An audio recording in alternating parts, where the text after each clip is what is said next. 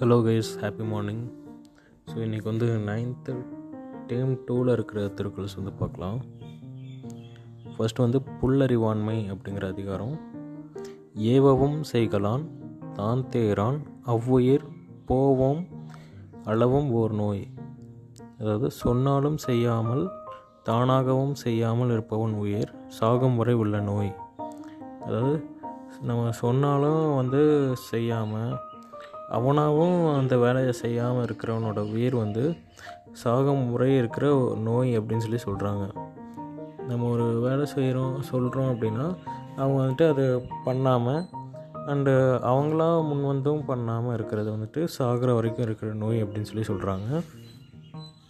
Next வந்து காணாதான் காட்டுவான் தான் காணான் காணாதான் கண்டானாம் தான் கண்டவாறு. அறிவில்லாதவனுக்கு அறிவுரை சொல்பவன் அறிவல்லாதவனாகவே மாறிவிடுவான். அறிவில்லாதவன் அவனுக்கு தெரிந்த அளவில் அறிவுடையவனாக தோன்றுவான். அதாவது அறிவில்லாதவனுக்கு அவனாவது போய் அறிவுரை சொல்கிறான் அப்படின்னா அவனும் அறிவில்லாதவனாகவே மாறிடுவான். அறிவில்லாதவன் வந்து அவனுக்கு தெரிஞ்ச அளவில் அறிவுடையவனாக தோன்றுவான் அப்படின்னு சொல்கிறாங்க. இப்போ அறிவே இல்லாதவங்கிட்ட போய் நம்ம போய் அறிவுரை அட்வைஸ்லாம் பண்ணிகிட்டு இருந்தோம் அப்படின்னா நம்ம வந்து அறிவில்லாதவனாக மாறிடுவான், அவன் வந்து கொஞ்சம் அறிவில்லாதவனாக மாறிடுவான் அப்படின்னு சொல்கிறாங்க. நெக்ஸ்ட்டு வந்து இகல் அதிகாரம். இன்பத்துள் இன்பம் பயக்கும் இகல் என்னும் துன்பத்துள் துன்பங்கிடின். துன்பத்தில் மனக்கசப்பு என்னும் மோசமான துன்பம் மறைந்தால் இன்பத்தில் சிறந்த இன்பம் பெறலாம். அதாவது துன்பத்தில் வந்துட்டு ஏதோ ஒரு மனக்கசப்பு வந்துடும். அந்த மாதிரி ஒரு மனக்கசப்பு என்னும் மோசமான துன்பம் வந்து மறைஞ்சிருச்சு அப்படின்னா இன்பத்திலேயே சிறந்த இன்பம் வந்து நம்ம பெறலாம் அப்படின்னு சொல்கிறாங்க. நெக்ஸ்ட்டு வந்து குடிமை அதிகாரம். அடுக்கிய கோடி பெறினும் குடிப்பிறந்தார் குன்றவ செய்தல் இலர். அதாவது கோடி பொருள் அடுக்கி கொடுத்தாலும் ஒழுக்கமான குடியில் பிறந்தவர் தவறு செய்வதில்லை. இது வந்துட்டு அயன் மூவியில் கூட சொல்லுவார்ல பிரபு, கோடி ரூபா கொடுத்தாலும் நான் இந்த செயலெலாம் செய்ய மாட்டேன். அதுதான் அந்த மாதிரி தான் இந்த குறளும். கோடி பொருளை வந்து நம்ம அடுக்கி கொடுத்தாலும் ஒழுக்கமான குடியில் பிறந்தவங்க வந்துட்டு தவறு செய்ய மாட்டாங்க அப்படிங்கிறது தான் இந்த குறளோட மீனிங். நெக்ஸ்ட்டு வந்து சான்றாண்மை அதிகாரம். அன்பு நான் ஒப்புரவு கண்ணோட்டம் வாய்மையோடு 5 சால்பு ஒன்றிய தூண். பிறரிடம் அன்பும் பழிக்கு நாணுதலும் அனைவரிடமும் இணக்கமும் இரக்கமும் உண்மையும் சான்றாண்மையை தாங்கும் தூண்கள். அதாவது சான்றாண்மையை தாங்கும் தூண்களாக 5 சொல்கிறாங்க. என்னென்ன அப்படின்னு பார்த்தோம்னா பிறரிடம் அன்பாக இருக்கிறது அண்ட் பழிக்கு நாணுதல். ஏதோ ஒரு பழி நம்ம பண்ணிட்டோம் அப்படின்னா அதுக்கு வந்துட்டு வைக்கப்படணும் அதுவும். நெக்ஸ்ட்டு அனைவரிடம் இணக்கமும், அனைவரோட என்கேஜாக இருக்கணும், எல்லாத்துக்கூட என்கேஜிங்காக இருக்கணும்.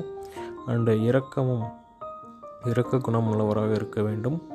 அண்டு உண்மையாளராக இருக்க வேண்டும், எப்பவுமே வாய்மையாக பேச வேண்டும். அண்டு இந்த 5ஐயும் தான் வந்து சான்றாண்மை தாங்கும் தூண்கள் அப்படின்னு சொல்கிறார் திருவள்ளுவர். இந்த இதில் வந்திருக்க அணி வந்து ஏகதேச உருவக அணி. அடுத்து வந்து ஆற்றுவார் ஆற்றல் பணிதல் அது சான்றோர் மற்றாரை மாற்றும் படை. அதாவது செயல் செய்பவரின் ஆற்றல் பணிவுடன் நடத்தல் அதுவே சான்றோர்க்கு பகைவரையும் நட்பாக்கும் கருவி. இப்போ ஒரு செயல் செய்பவரோட ஆற்றல் எப்படின்னா பணிவுடன் நடத்தல் அப்படின்னு சொல்கிறாங்க. இப்போ ஒரு செயல் செய்கிறோன்னா பணிவோடு நடந்துக்கிட்டோம் அப்படின்னா அதுவே வந்து சான்றோருக்கு பகைவரையும் நட்பாக்கும் கருவி. சான்றோருக்கு வந்து பகைவரை கூட வந்து நட்பாக்குற கருவி என்ன அப்படின்னு பார்த்தோம்னா பணிவாக நடந்துக்கிறது தான். ஸோ நம்ம எக்காலத்துலேயும் பணிவாக நடந்துக்கணும் அப்படின்னு சொல்கிறாங்க. அடுத்த குறள் வந்து ஊழி பெயரினும் தாம் பெயரார் சான்றாண்மைக்கு ஆழி எனப்படுவார். அதாவது ஊழிக்காலம் வந்தாலும் சான்றாண்மை என்னும் கடலுக்கு கரை போன்றவர் நற்பண்புகளிலிருந்து மாற மாட்டார். அதாவது ஊழிக்காலம் அப்படின்னா இப்போது ஒரு உலகமே அழிஞ்சு புது ஒரு உலகம் வர்றது தான் வந்து ஒளிக்காலம் அப்படின்னு சொல்லிட்டு மீனிங் பார்த்தேன்.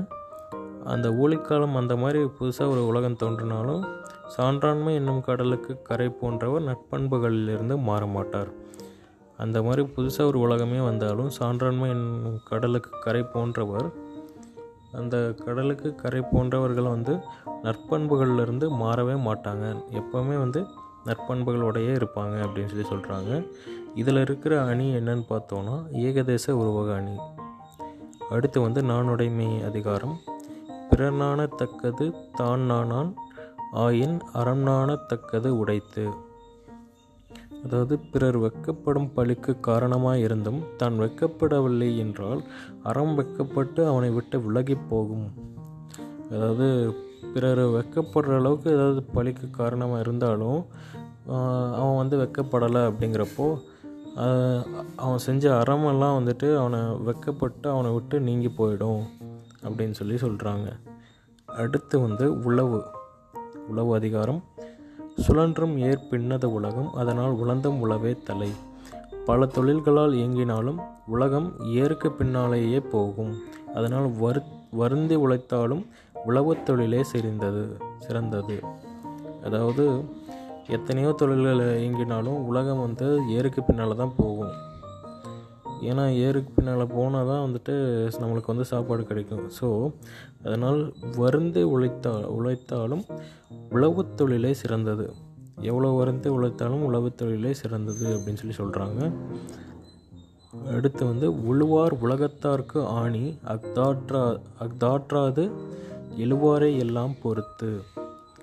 மற்ற தொழில் செய்பவரையும் உழுபவரே தாங்கி நிற்பதால் அவரே உலகத்துக்கு அச்சாணி ஆவார்.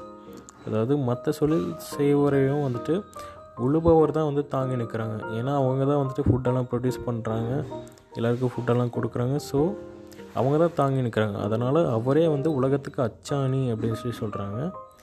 இதில் வந்திருக்க அணி என்னென்னு பார்த்தோம்னா ஏகதேச உருவக அணி. Thank you, have a nice day.